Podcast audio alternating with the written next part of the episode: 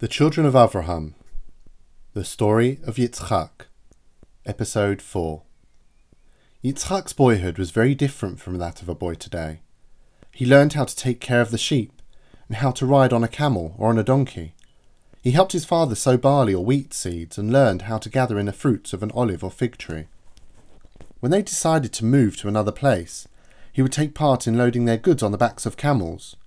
He would help pitch the tent when they found a new home and would sometimes help to dig a new well.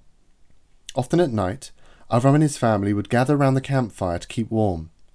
Avram would tell stories about the days of old, or would teach Yitzchak about the belief in one God.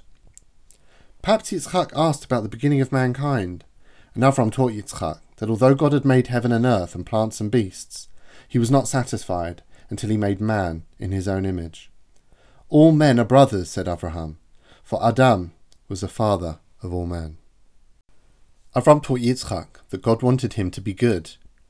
He told his son that God was angry when Cain killed his brother and when the people in Noah's time did wrong. Avram also told Yitzchak the story of the flood, which he had heard when he was a boy in Ur. God has made a covenant with us, said Abraham.